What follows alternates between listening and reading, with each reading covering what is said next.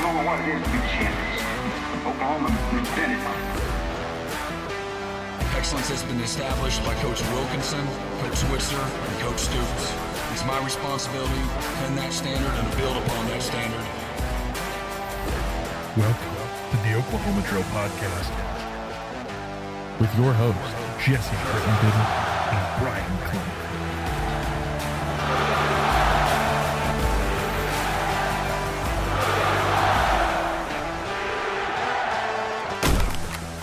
Hello, Sooner Nation, OU Insider subscribers, Coach Bryan Clinton enthusiasts and fanatics, because they're different. Those are two different words.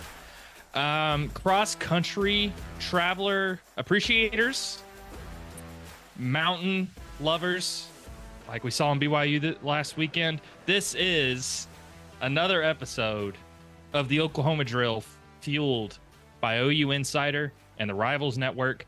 My name is Jesse Crittenden, and I am, of course, joined, as always, by my co host, Sir, Coach, Mr. Esquire, Bryan Clinton. Bryan, I haven't actually, we've talked about it a little bit, but you went on a cross country trip to BYU with our good friend and colleague, Parker Thune. How was that experience? Because that's that's a little bit of time in a car. I had a much easier time getting there and back. How how was that for you? Well, the good news is um, I can spend 36 hours in a vehicle with Parker Thune over a four day period, and neither one of us threw the other one out the window, so that was good. Um, no, it, it was it was good, man. Uh, it was fun. It was it was it was a really good road trip. Um, lots of amazing scenery. We went through Albuquerque, uh, New Mexico, and went up uh, north through uh, Utah to get to Provo. So we got to see like all the it's kind of a deserty kind of kind of look and and lots of of uh, I think the proper way of saying it is buttes. Um, lots of lots of uh, really cool uh, uh, stuff to look at there. And then on the way back, we decided to go through Denver. Um, so lots of we got to see pretty much every inch of the Rocky Mountains that you you could want to see. Lots of snow.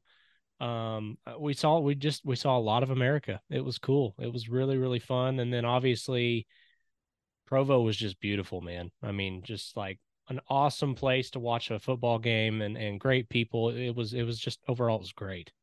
Nothing could have prepared me for how cool uh, of of a trip that was going to be to Provo. I knew there were mountains. I love Utah. I've been there several times. I'd never been to Provo or Salt Lake City. Um, but I think even Ryan Aber from the Oklahoman tweeted it. I walked into the press box and I was like, how do football players play here? It's like the most beautiful scenery you could ever ask for in a college football venue. Um, but that's cool. I know look, I know the road trip was a lot, but you also, you know, when you're in a plane, you don't really get to see that kind of stuff that you guys got to see. And it is pretty cool when you travel out west uh, how much cool stuff you could see. And it was funny talking to a lot of the OU football players who had never even been west of Oklahoma before. um, you know, not knowing what to expect. The one thing I was going to ask you, I meant to ask Parker because, you know, Parker documented a lot of y'all's, not only y'all's trip driving, but also our trip. You know, we all stayed in Airbnb uh, with Brandon Drum, our, our colleague. Uh, what's he doing with that foot? I know he's going to make like a, a, YouTube video or something, but when is that coming out? Is there? I haven't talked to him. I believe he's. I believe that's something he's working on as we speak. Uh, I think he wanted to get that out um, pre Thanksgiving. I, I, think that was something he had planned on having out Wednesday. Um, so we'll we'll just have to see. With us recording this on Tuesday night, I, think mm-hmm. tomorrow would be a safe bet. And it'll be it'll be a watch. It'll be something that you want to you want to make sure you're catching on because it was uh it was a good time. Lots of lots of funny moments lots of good stuff. So well for people who come to this channel that watch our podcast that do that consume everything that we do over at OU Insider this will be a little bit of a different video. It'll be a little bit of a different look uh you know it's not super OU related it's you know it's a trip related I think I think everybody will get kind of a different uh, perspective on on us and what we do. I, th- I think it's going to be pretty cool. Uh, but Bryan, we have a lot to talk about. We have an interesting uh, OU 31 to 24 win over BYU that uh, was probably pretty nerve wracking for some fans. Uh, BYU was a heck of a performance, but a lot to talk about there. A lot to talk about in terms of the Big 12 landscape heading into this weekend. Obviously, an OU game uh, against TCU on Black Friday, not on Saturday. So a little bit of an, an interesting wrinkle there. But Bryan, before we do that, this is obviously Thanksgiving week. We are recording this a day early uh, for people who might be going through some, you know, Thanksgiving travels uh, to listen to some football con- OU football content from us. Bryan, I have to ask you, and I did not ask you these questions before we recorded the pod because I wanted your true, on the spot, instinctual reaction. I've got two important questions for you. Okay.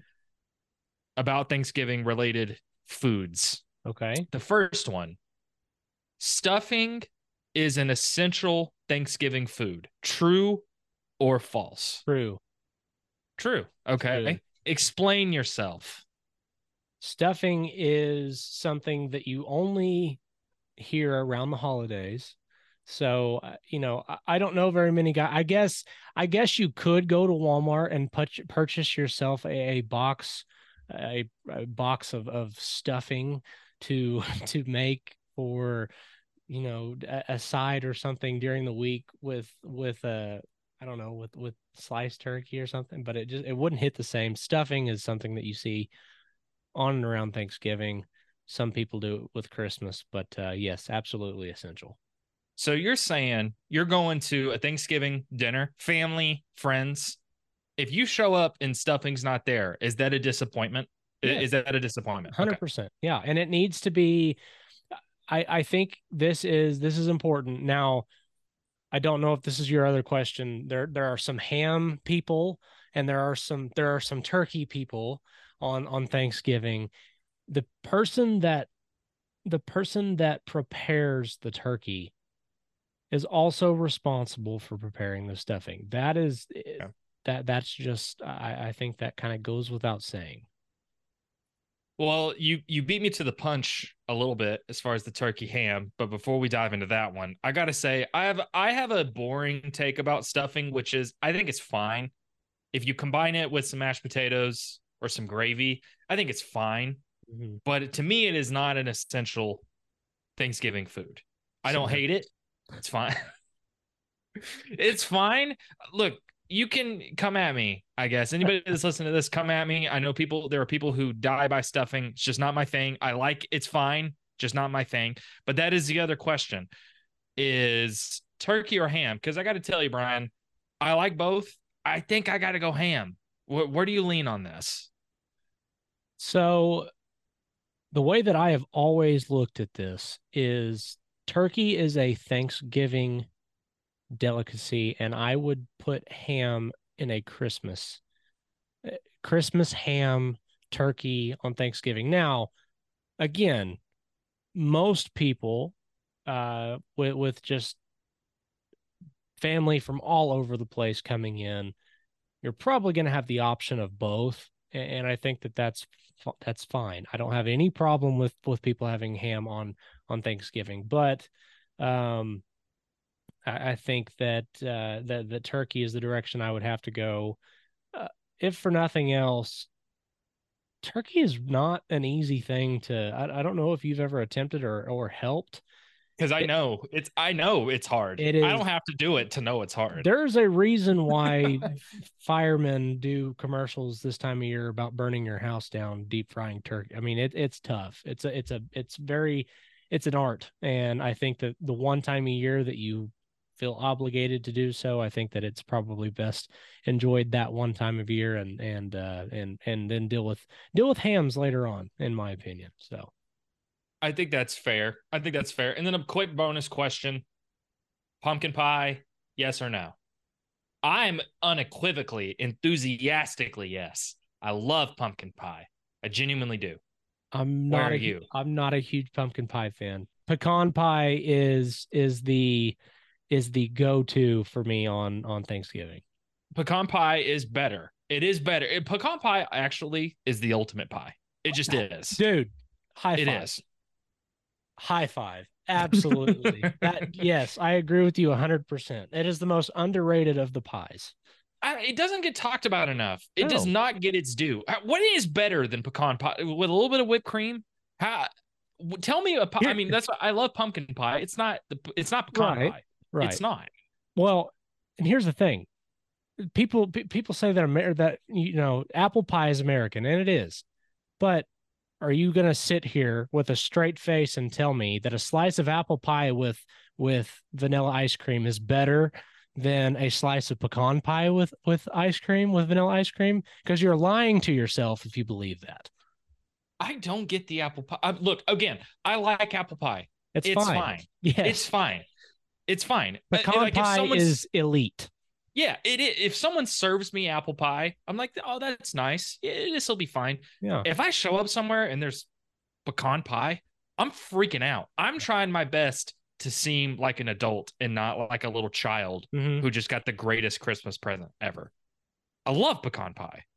Always. Store bought, I mean, everything homemade is always better, but store bought, Right. homemade, it's My- the best dessert. It's my ultimate dessert. So my my aunt Cassie makes the best pecan pie, and I regret to inform the world that uh, I'm going to miss out on that this year because we are going with uh, we're we're going with my in-laws. My wife's family is who we're going to to celebrate Thanksgiving with this year. So so Aunt Cassie, if there's any way that you could find find it in your heart to uh, save me a piece or mail me a piece, that would be much appreciated. I will definitely uh, make it up to you if you could find it in your heart to do that. Start sending signals now. There you go. Brain waves. and, and hopefully that comes to fruition. Okay. I know a little bit more about you now. I, I think we differ a little bit, but we could both agree. Con pie, goat tier. It's at the top. Goat. It is. Tom Brady it pies. It, it is.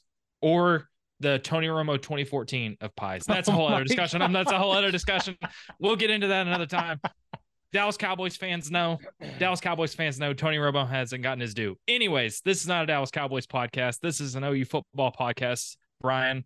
And I think when we're looking at when we're trying to think about OU TCU, we're trying to think about where OU is now. We're trying to think about how OU has progressed this season. I think the BYU game actually, in a weird way, stands kind of un- like in a unique place from the other games, and that includes the losses because I think this was easily the most favored OU has been in a conference game. But there are moments that it look if Billy Bowman doesn't get the pick, if Danny Stutsman doesn't get the the strip sack, if Gavin Sawchuk doesn't get the crazy bulldozing touchdown run, I think mm-hmm. things look a little bit differently. But I think one of the things, one of the main things that were talked about from that game, or if you watched that game, was the run defense. And it was so odd because the OU rush defense has been pretty good all year, especially compared to last year. Uh, as far as comparing teams, you know, other teams in the Big 12, run defense has been good. Bryan, this is a BYU team that was averaging 90 point or 90 yards per game on the ground. And they went for a for a season high 217 on the ground. Um, Brent Venables talked about it a little bit in his press conference. He talked about the pass rush too. We'll talk about that here in a little bit. But you and and Parker just did a, a rewatch, a game rewatch video that's going to be up on the OU Insider YouTube channel a little bit later.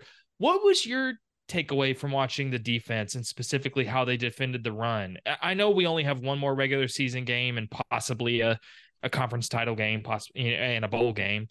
But is that a maybe is it a concern for the rest of the year? But more but more broad picture is it a concern that this is so late in the season and this was a pretty disappointing performance by the OU run defense? What'd you see? So it was very clear throughout rewatching the game that Oklahoma's linebackers struggled to see they struggled to see the run. Uh, they struggled to fit things properly. There was not there was a lot of times where you had guys uh, even Danny Stutsman, who has been incredible all season long, getting guys lined up, and maybe this is a product of him not being at 100% health wise, um, dealing with the stomach bug or the flu, whatever it was, and um, you know, th- there was times throughout the game where guys just weren't fitting things properly. You've got, you know, so you've got gap assignments for linebackers uh, in the run game. Um, you know, you've got guys who are responsible for A gap, B gap, out to D. Obviously, safeties work into that in in some instances.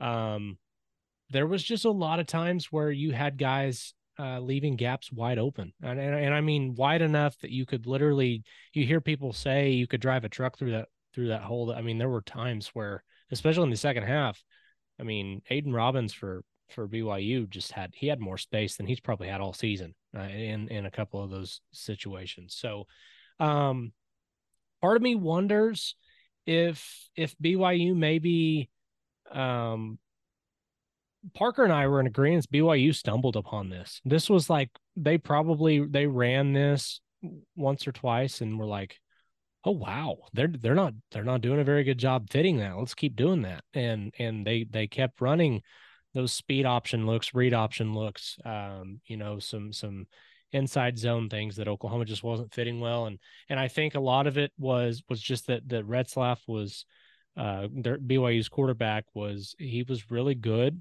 uh at, at hesitating in the in the option game and he did just enough for for Oklahoma to have to account for him and and it just it it wasn't uh it wasn't a good day.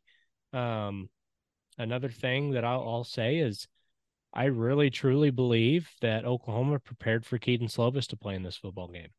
Um you heard Brent Venables a couple of times last week say that uh, they expected to have him back and BYU's offense up to this point had not been good at all without without Kedon Slovis, and so I, I think Oklahoma spent a lot of time working for him and, and, what they did in the pass game, and not much uh, on what Retzlaff brought in the run game, and, and it and it obviously it burned Oklahoma. I think that's that's a really good point because Kedon Slovis, while I think the best quarterback on this team or on BYU, more of a pocket passer. Mm-hmm. And we've seen this, we've seen this OU defense struggle against mobile quarterbacks. And I think you're right, Bryan. Like, I think if you went back and watched BYU footage, they did do some things more against OU that they really hadn't done all year. I mean, they were running traditional speed options. Mm-hmm. When has OU defended that all year? Now, that doesn't mean that's not an excuse for OU to not be prepared, but they were running traditional, you know, old, old style quarterback takes the snap, running backs beside him, and they're going out on the perimeter, and quarterback is either going to read the defensive end and keep yep. it or pitch it. And it was clear OU defensively wasn't prepared for that. I mean, they really weren't. And you mentioned the linebacker corps. I think that's the other interesting thing is Kip Lewis, who has played really well the last few weeks and who has emerged late in the season, really struggled. He only saw 24 snaps and you mentioned even Danny Stutsman struggled. Jaren Kanak, who was the starting uh, middle linebacker through the first few weeks of the season, his struggles continued. He saw eight snaps mm. against BYU, had finished with the worst grade according to Pro Pro Football Focus of anybody on the defense. Kobie McKinzie ended up seeing a bunch of snaps, but uh, Brent Venables kind of alluded to it. Uh, it was kind of the fault of everybody, but I think he laid the blame mostly at the linebacker group. They they didn't feel uh, like you said, the, the, the gap assignment wasn't good. But I think the other thing, Bryan, is the pass rush. That was something that Brent Venables talked about on Monday. Look, the the Danny Stutsman strip sack was a great play. It was a big mm-hmm. play. Oh, you needed that, but that was the first sack for this OU defense since the UCF game. And while I think if you listen to Brent Venables' answer when he was asked about the pass rush, he would say it's not the fault of the defensive line that opposing conference teams have schemed to either bring more offensive linemen into the box and also quarterbacks have been getting out getting the ball out quickly to kind of counter that OU aggressive defense, which is what Brent, Brent Venables wants to do. Mm-hmm. On the same token, according to Pro Football Focus, this was the worst the pass rush has been all season for OU. So, in a pass rush sense, how much did you see? Is it the defensive line not winning the battle up front? Is it the linebackers needing to do more? Is it opposing offenses countering almost that OU aggressiveness? What are you seeing in that regard? So, this is probably to some people going to sound like an excuse, but if you go back and watch this game, the field surface awful. brutal. It was absolutely brutal. awful. Worst I have ever seen. It is. It, I mean, they were. It was like playing on ice. The very first play of the game, uh, Jalil Farooq was in motion uh, and and tries to run a ten yard stop route, slips and just slides almost all the way to the to the uh, BYU sideline. So your most your most explosive athletes, size, uh, the guys that generate the most force at the snap are your pass rushers. Those guys are explosive going upfield. Uh, there's a lot of force behind that. I think that the field surface genuinely played a huge role in Oklahoma's ability to get after the quarterback. Um, they still did from time to time. There were there were points where, uh, you know, like Dasan McCullough maybe comes comes clean and has an opportunity to to get a hit on the quarterback. Kendel Dolby, uh, Danny Stutsman a couple of times. There there were opportunities there, but as far as your defensive ends getting upfield with their hand on the ground and and trying to get off the ball, it was just tough. It was a really tough situation. Um, BYU's pass rush, uh, they they also uh, had some some issues getting after Oklahoma here, uh, and so you know, again, I, I, think BYU did a good job uh, getting rid of the ball quickly, um, under three seconds most of the time. It was a lot of a lot of just quick game, but yeah, when you when you're not able to to get that initial move and you're sliding after you're trying to stop and work back to the quarterback, it just makes it really difficult. And and uh, I I I can say BYU is. I, I think the Big. I don't know if it was the Big Twelve that stepped in or BYU just under its own uh, on its own accord. BYU is is tearing that field up and and starting over uh, after the season. It's just awful. I mean, it, it's it's not a it's not really not safe for the players, and it's also it just has too much of an impact on games. It's interesting you say that because that was also my takeaway, and and I know we both appreciate the Oklahoma breakdown with with Teddy Lehman mm, yeah. and Gabe Ikard. They talked about that a lot too, which makes me wonder. I know there's a debate about turf versus you know real you know grass fields to me, I mean, I, I appreciate grass fields, but they obviously require more work. And again, it's not about an excuse. Look, Oklahoma and BYU were playing on the same playing surface. Yep. But to me, there were instances, if you go back and watch the field, the film, both sides of the ball for both teams struggled with the field. Yep. And to me, it was different when BYU was a group of five team but when once you become a Power Five team, you're playing in the Big Twelve, which is the third biggest and most significant conference in college football. You can't have that kind of stuff. No, I, I don't know. You where do you fall on that? Hundred percent. I I think um it's either the wrong kind of grass because we do see teams in the north um in the northern part of the country um we do see them use uh real grass but I think Utah with with it being such a wet climate, um, and, and there's always cloud cover. There's not a lot of opportunity for the sun to really dry things out from week to week. I, I, I do think that this is a situation where they may need to go artificial, I, whether they like it or not. That's I think at some point you just you don't want to you don't you're putting athletes at risk um you're you're putting guys eh, that there's just too many things that happen with bad field surface. Uh we, we see guys in the nfl all the time go down um with injuries based on field surface issues and and we've seen this become a, a talking point. If you, if teams are talking about what kind of cleats they need coming into a game because your field surface is, is changing the way that it's going to be played, then especially as you said at the Big 12 level, it's time to make a change. And I think BYU is in a situation where that is certainly the case. This episode of the Oklahoma Drill podcast is brought to you in part by HelloFresh. Folks, this time of year during the grind of football season, I love using HelloFresh to cut down on my meal prep time and save myself precious minutes throughout the day while also maintaining a nutritious diet in the process. With HelloFresh, you get farm fresh, pre portioned ingredients and seasonal recipes delivered right to your doorstep. Skip trips to the grocery store and count on HelloFresh to make home cooking easy, fun, and affordable. That's why it's America's number one meal kit.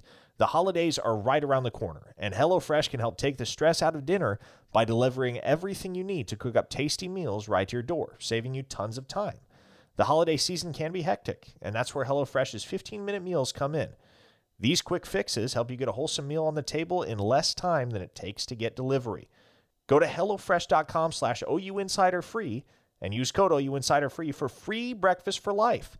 One breakfast item per box while subscription is active. That's free breakfast for life at HelloFresh.com slash OUInsiderFree with code OUInsiderFree. HelloFresh, America's number one meal kit. From a broad perspective about this game, here's the thing. Was it pretty? No. Was it in some ways, again, especially the Billy Bowman play, if that doesn't happen, oh, go ahead. Uh, Billy Bowman doesn't play in this game for Oklahoma. Not just that play. I mean, take that play away. And Parker said this in, in the rewatch. If you take Billy Bowman out of that game, OU doesn't win it. Oh, he was all over the and it wasn't. I mean, that play obviously is what's going to stand out, but he was all over the field. I mean, if there were if there was a play to be made in open field, uh, two was there. I mean, it was it, he was excellent in this football game, um, and it just goes to show you those effort plays and and that experience that he's built up. I mean, my goodness, he had himself one hell of a football game, and and if they wouldn't have had him, oh, OU'd have been in a lot of trouble. No, I agree with you, and that's why. I mean, look, you even look at the stats. I mean, I mean, Billy Bowman finished tied for second in tackles with eight. He had a tackle for loss. That was one of only four on the day for this OU defense, and obviously he had the huge pick six. Um, that was that was a huge play, but I think you're right. That was kind of the shocking thing. Is look, it's not about BYU. It's not about putting down BYU. Uh, winning on the road in conference play is hard. It is, but that also, but and look, the OU offense did some good things. I mean, Dillon Gabriel, I thought was solid in the first half. Gavin Sawchuk continues to uh, assert himself as the top running back for this team. Another 100 yard day for him. And of course, that touchdown run in the second half was just mm. massive. So it's not about doom and gloom. Look, this Oklahoma team is nine and two. And while it's probably it's a little disappointing from where this team was after the Texas win, this team is still nine and two with a chance this weekend to finish the regular season 10 and 2 with a possibility of a Big 12 title berth. Um, so it's not it's not all doom and gloom, but it was. And the, I mean, and we're not even talking about injuries. I mean, Peyton Bowen's not fully healthy. Gentry Williams didn't play uh, again. Um, Danny Stutsman, you mentioned, wasn't fully healthy. It, it's there's a lot going into this, so it's not all bad. But I do think it was pretty interesting against a BYU team that has been at the bottom of the Big 12 in most standings, and that's when when you go to look ahead to this Friday matchup against TCU, to me, it's a little bit hard to project, mm-hmm. Bryan, because it's a TCU team that's five and six. That is the exact same record as BYU now after the Oklahoma loss. But you look at TCU, and this is a team that the last couple of weeks they've played a lot better. They had Texas on the ropes a couple of weeks ago. That was a 29-26 loss. Yep. And then they they beat up it was Texas Tech, right? Uh, 42. No, no, oh, Baylor. Baylor. Baylor. Sorry, Baylor. My fault. Baylor. They beat they beat Texas Tech too. No, I uh, believe uh, Texas Tech took TCU down. I believe. I need to make sure I have the schedule pulled up. My bad. No, That's you're good. Me. You're good. Uh, I covered. I've got them right here. They they so they kicked BYU all over the field uh, back in October, forty-four to eleven. That's right. Uh, That's right. Lost to Kansas State, forty-one to three lost to Tech 35 28. Texas, obviously, like you said, on the ropes, and then lost that game and then just beat the brakes off of Baylor last week. This is a TCU team that's been kind of all over the place. I think they've been kind of, I mean, their season has been pretty inconsistent. Yes. But you look at you look at just conference play. TCU ranks ninth in the Big 12 in scoring offense, uh, almost 27 points per game. They're ranked sixth in scoring defense. They're giving up t- almost 25 points per game. You look at rushing offense, they rank 10th. Rushing defense, they rank sixth. Passing offense, they rank first. Passing defense, they rank first. Um, but I mean, this is kind of a team, you know, even sacks, you know, they've given up uh the the fifth fewest sacks. They've also had the ninth fewest sacks as a defense. They've kind of been all over the place. But Bryan, when you're when you're looking at this matchup, I mean, OU is heavily favored. They're at home. The difference in conference play between this OU team on the road and at home is massive on both sides of the ball. It's massive, Just go look at the stats. That's Mhm. that's the that's the running game, that's the passing game, that's the rushing defense, that's the passing defense, that's sacks, that's tackles for loss. Big difference. But when you're looking at this matchup with TCU, a game that OU has to have, not only just to stay viable for the Big 12 championship, which we'll talk about a little bit more later, but also just to finish 10 and 2, Mhm. which I think feels a lot better than 9 and 3. Wh- what stands out to you about this matchup and and what challenges TCU presents coming to Norman this weekend? So the the TCU offense runs through Monty Bailey. He's their leading rusher. He's over a thousand yards on the year. Um, the the Big Twelve, by the way, just an incredible stable of running backs. You've got four Doak Walker semifinalists in this conference, and Emani Bailey is not one of them. So, I mean, just really, really good uh, from top to bottom. But but Bailey is going to uh, lead the way for them on the ground. Josh Hoover is the quarterback uh, who is filling in for for an injured Chandler Morris. Um, that's a guy that's gone over 400 yards in each of the last two games through the air, uh, over 300 last three games. They like to throw it around. This is, uh, you know, Kendal Briles is is the offensive coordinator there, former guy at at uh, um, at, at Arkansas, and so they're gonna they're gonna try and spread you out, run the ball. Uh, it's very similar to what Jeff Lebby does. Um, very similar system, and so uh, they're going to try and push the ball down the field, get their one-on-one matchups uh, in, in coverage, and then try and spread you out in the running lanes and, and run some zone. Uh, very similar to what OU does. Um, so offensively, there there's that. Defensively, Jamoi Hodge. If you're not familiar with this guy, um, he, he brings the wood. That's this is a guy that uh, he knocked Dillon Gabriel out last year uh, in, in this game. Uh, Johnny Hodges is out for the season, which is one of their better linebackers, uh, and uh, he he won't be in this game. And then uh, Namdi Obiazor, uh, I'm hope I'm I'm sure I butchered that name, but uh, Obiazor, however you say his name, he leads them in tackles. Really good linebacker. Um, I think he's a younger guy as well, and somebody that that uh, is making a lot of plays. And then Bud Clark is back at safety. They've got really good play in the secondary. So um, this is a good football team. Now, as you said, inconsistency has killed them. They've been all over the place. Um, they've given up big plays against good offenses. There will be opportunities for Oklahoma's offense in this game, but I think what it comes down to me uh, for Jesse is is Oklahoma's played two teams this year that beat them last season. Uh, that's Texas and that's West Virginia.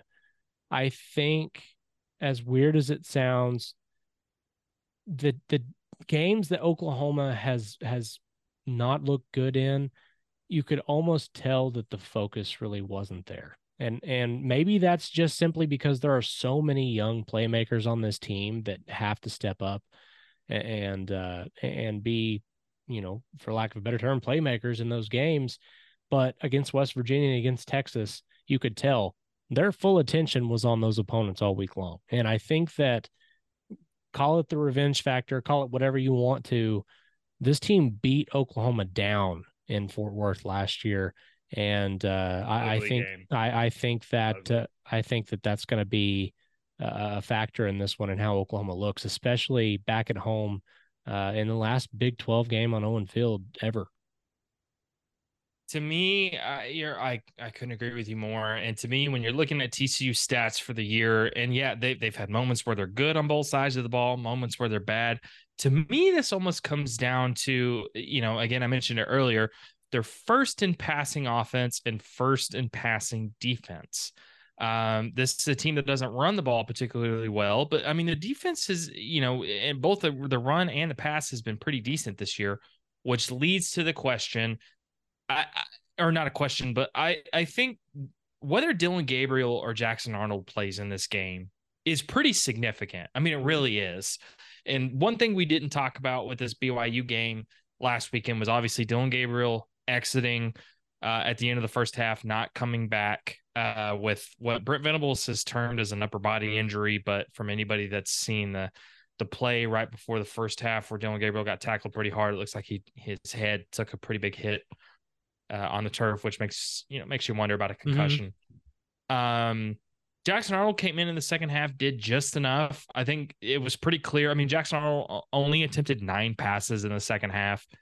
Uh, completed those, you know, he completed five of those passes for 33 yards. He was more active in the run game than Dillon Gabriel was. I mean, Dillon Gabriel attempted four rushes in the first half. Jackson Arnold had eight in the second half.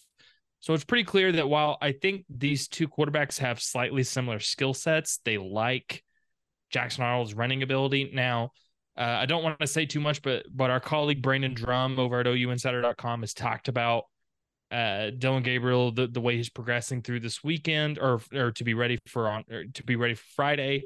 Brent Venables yesterday said that he's confident that if he keeps progressing, he'll be ready. But to me, Bryan, it's not only it's not about being confident if one quarterback plays and not confident if another one does, but to me, I I think this is it's a big deal whether Dillon Gabriel or Jackson Arnold plays. So to you, since we don't know the answer yet as we're recording tonight, I guess how do you think this OU def- or this OU offense tries to attack TCU if Dillon Gabriel is in the game? How do you think they try to attack them if Jackson Arnold is in the game?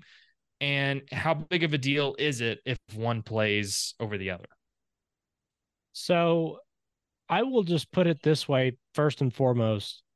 I think as an Oklahoma fan, given the nature of this injury, I think you need to operate under the assumption that Jackson Arnold's going to be the guy. Only because the only reason I say that six days to turn around from a concussion, if that right. is what they were afraid of, is just not something that Oklahoma's training staff is going to be comfortable with.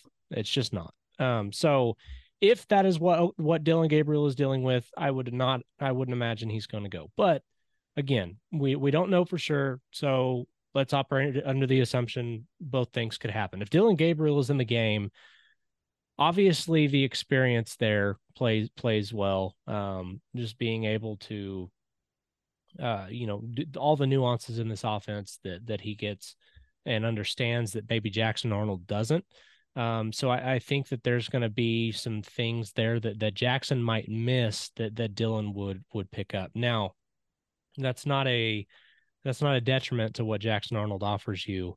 Um, the the ceiling with Jackson Arnold athletically is no, no offense to to Dillon Gabriel because he's been fantastic, but there are just going to be some things that that Jackson Arnold brings to the table that that Dillon Gabriel doesn't. And so um you know, I, I would imagine this week uh just given given what what Gabriel's having to deal with that Jackson's getting a lot of run with the first team, which he probably hasn't been doing a lot of this year. And given the conditions at uh in Provo compared to what you're dealing with at Oklahoma, um, I would be very surprised if it's not a totally different look from from Gabe from uh from from Jackson Arnold. I mean, he should have every opportunity to light things up. Not to mention that it's a lot different to have to you have minutes at right. halftime to adjust to Dillon Gabriel being out and Jackson Arnold coming in as opposed to days yeah. to prepare for that, right? Yes, no, exactly. Uh, as far as as far as schematically, I really do think that you attack TCU the same way with both of these guys. They're both a threat to running the football. Now, Jackson, you know, I, I will say, despite him having eight rushes to Gabriel's four, I, I would or five, whatever it was, I, I would say four. I would say a lot of that probably came from Jackson just feeling more comfortable keeping the ball, even though maybe a pass play was called. Um, you know, there there were some designed runs for him, and and he is, I mean, he's more of a threat to score with the ball in his hands. I mean, he had a ridiculous amount of success in high school running the football. Um, but I, I, think you do attack TCU the same way with with both quarterbacks. The one thing I, I will say is the arm strength from from Jackson Arnold is going to allow him to maybe uh, fit some things into tighter windows that that Gabriel may not be as as comfortable doing.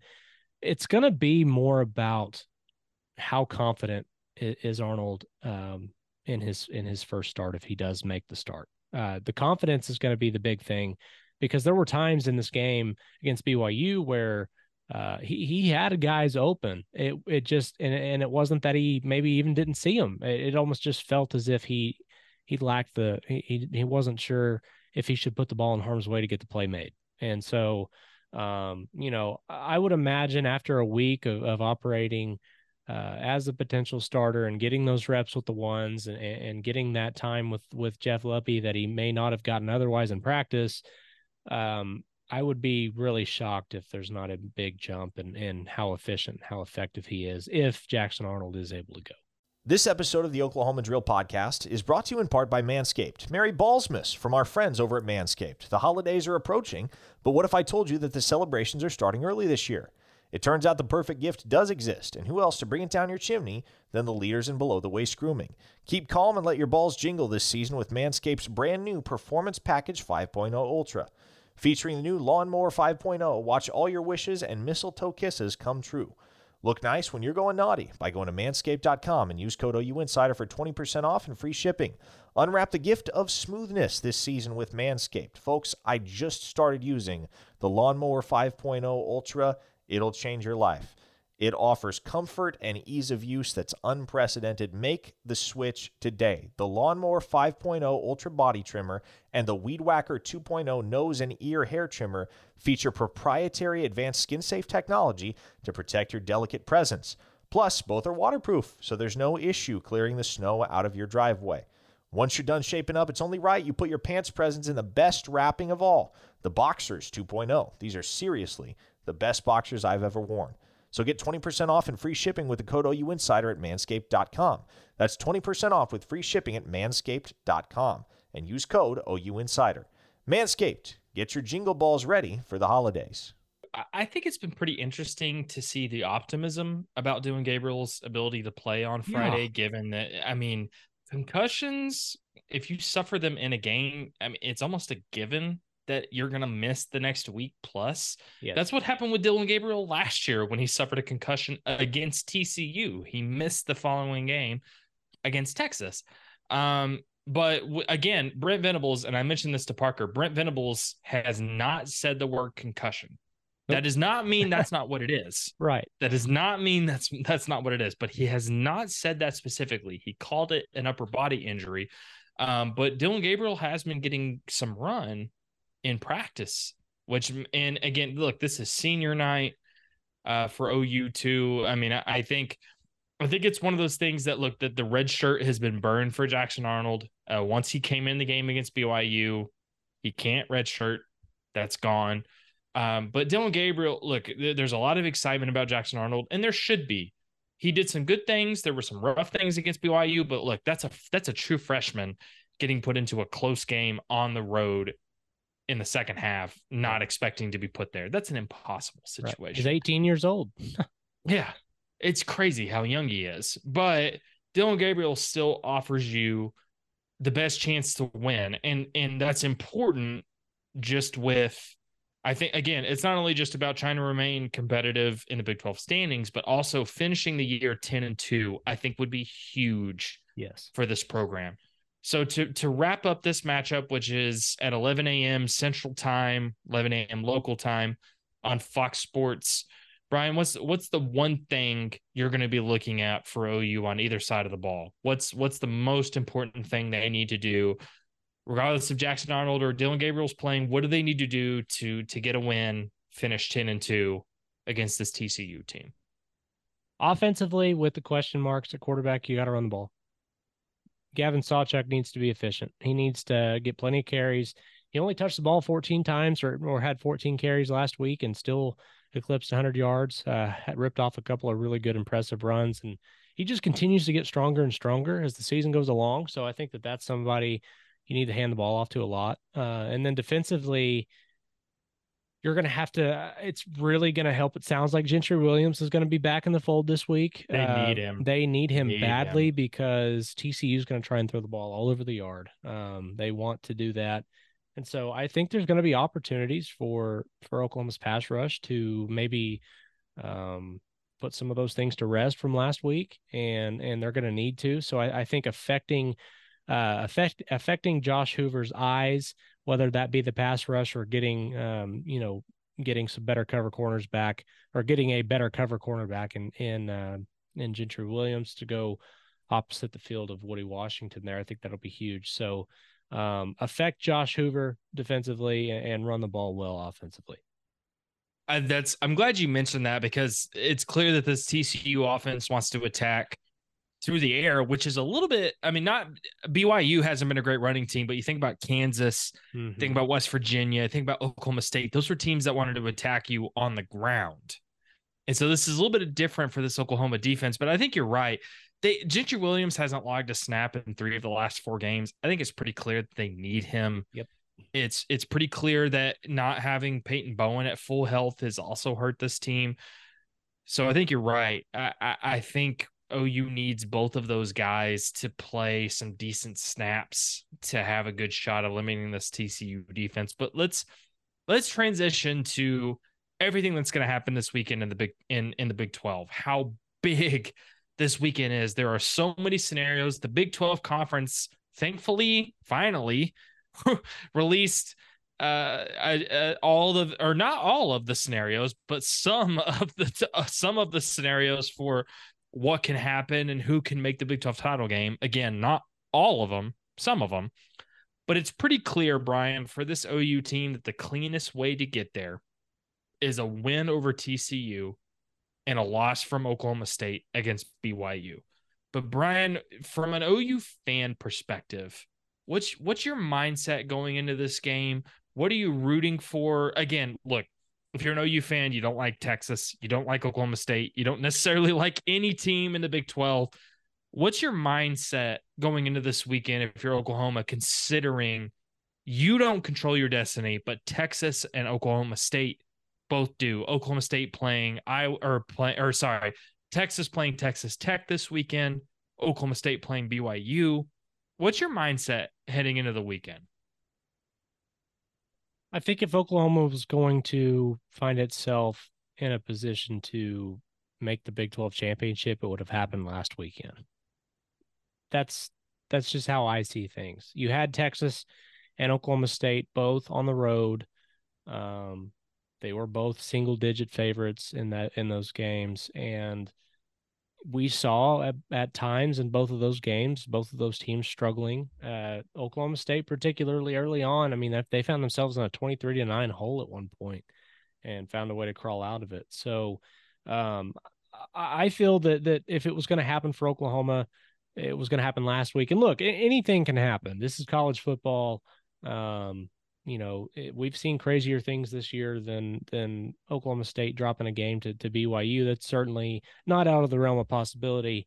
Um, but but if I'm an Oklahoma fan, I, I would just assume just just live under the assumption that Oklahoma they squandered their chance at making it to Arlington. They they they couldn't afford to lose back to back games to Kansas and Oklahoma State. They did, and and now it's it's out of your control. However, I think if if Oklahoma is not going to make the Big 12 championship, it does serve in your best interest for Texas to win and win out. Um, if Texas makes a Big 12 championship and wins a Big 12 championship and then proceeds to make a college football playoff, Oklahoma's chances at getting in a into a New Year's Six Bowl 10 and 2 are really good. Now you still have to beat TCU, um, but uh, you know th- this is we're talking about how many people are really going to look back at Brent Venables' second year if they finish 10 and 2 and earn a bowl or in a, earn a bid into the Orange Bowl or Fiesta Bowl and they finish the year 11 and 2 over over a top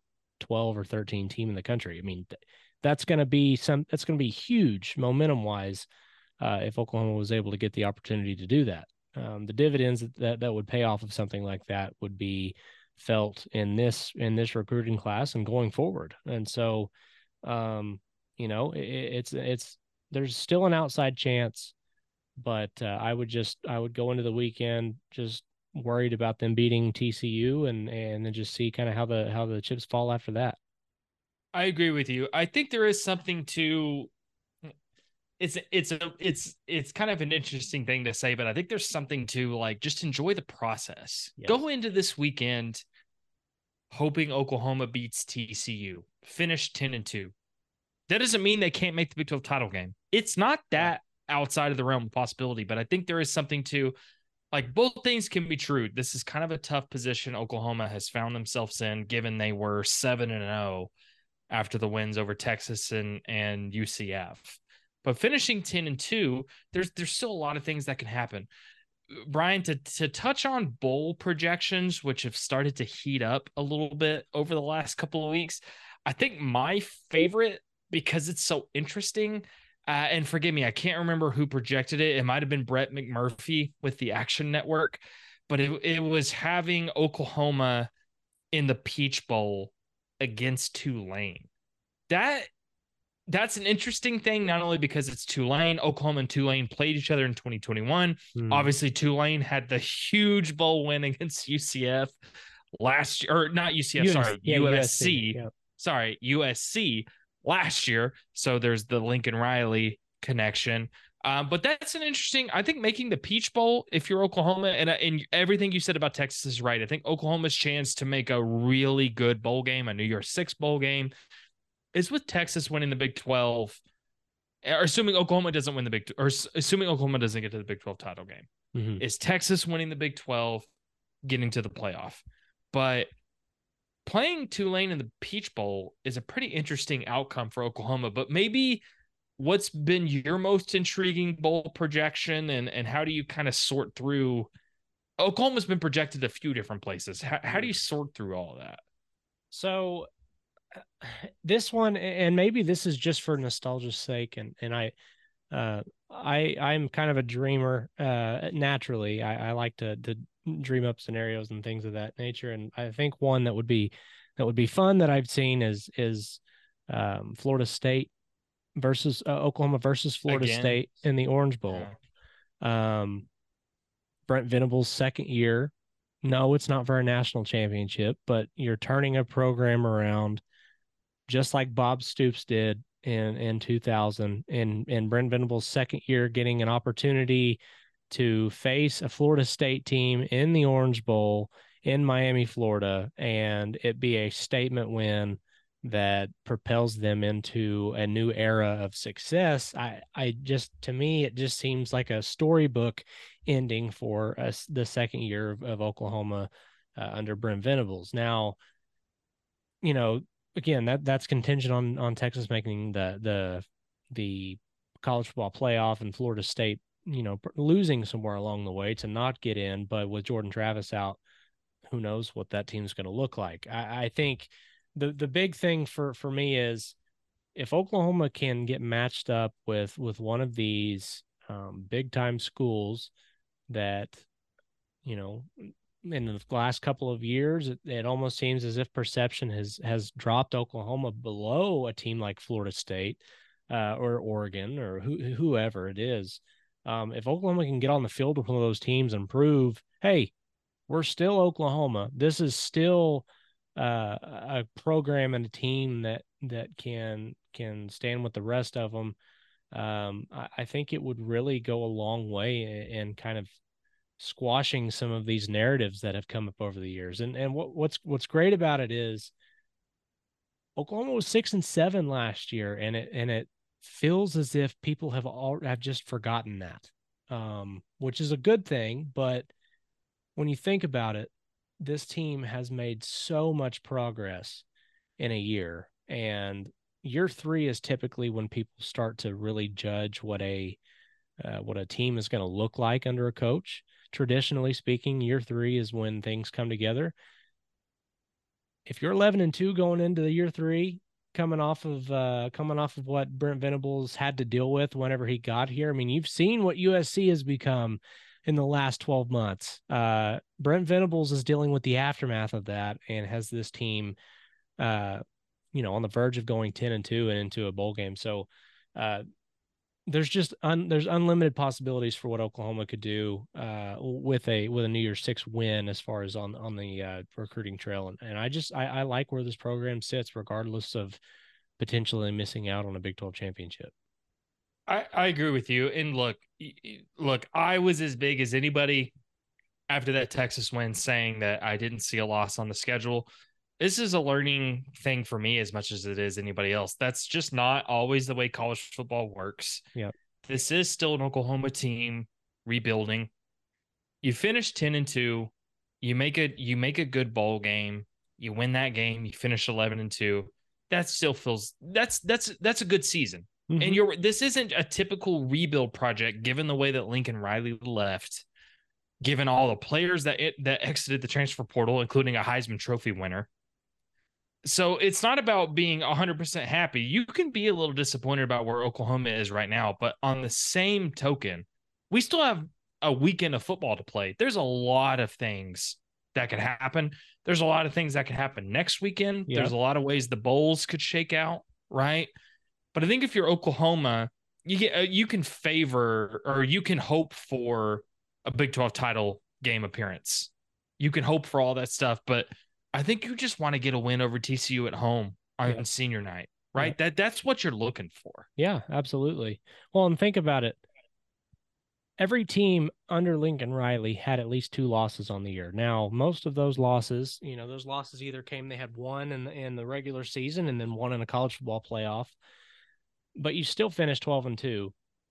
If you're finishing 11 and 2 and your trajectory is this instead of down to finish the year, I think you got to be happy about that. And if you can get to 10 and 2 at the end of the year, after what and win close games, show that you can win close games after going 0 5 in them last year.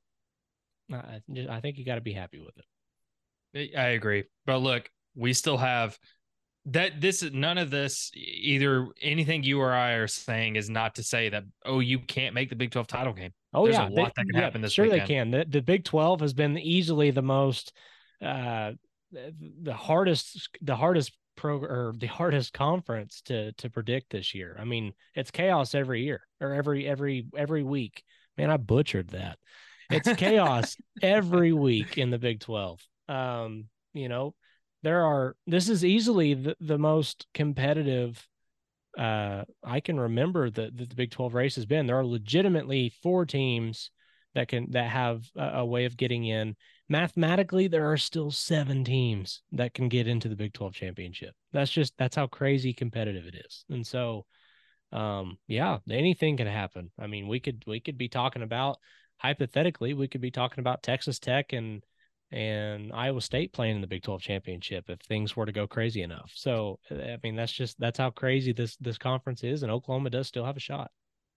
They do. And that's going into this weekend. Just look for a win. Yep. Let the chips fall where they may. I think that's the mindset if you're an OU football fan, but still plenty of chaos ahead of us. Bryan, that is going to do it for us here at the Oklahoma Drill.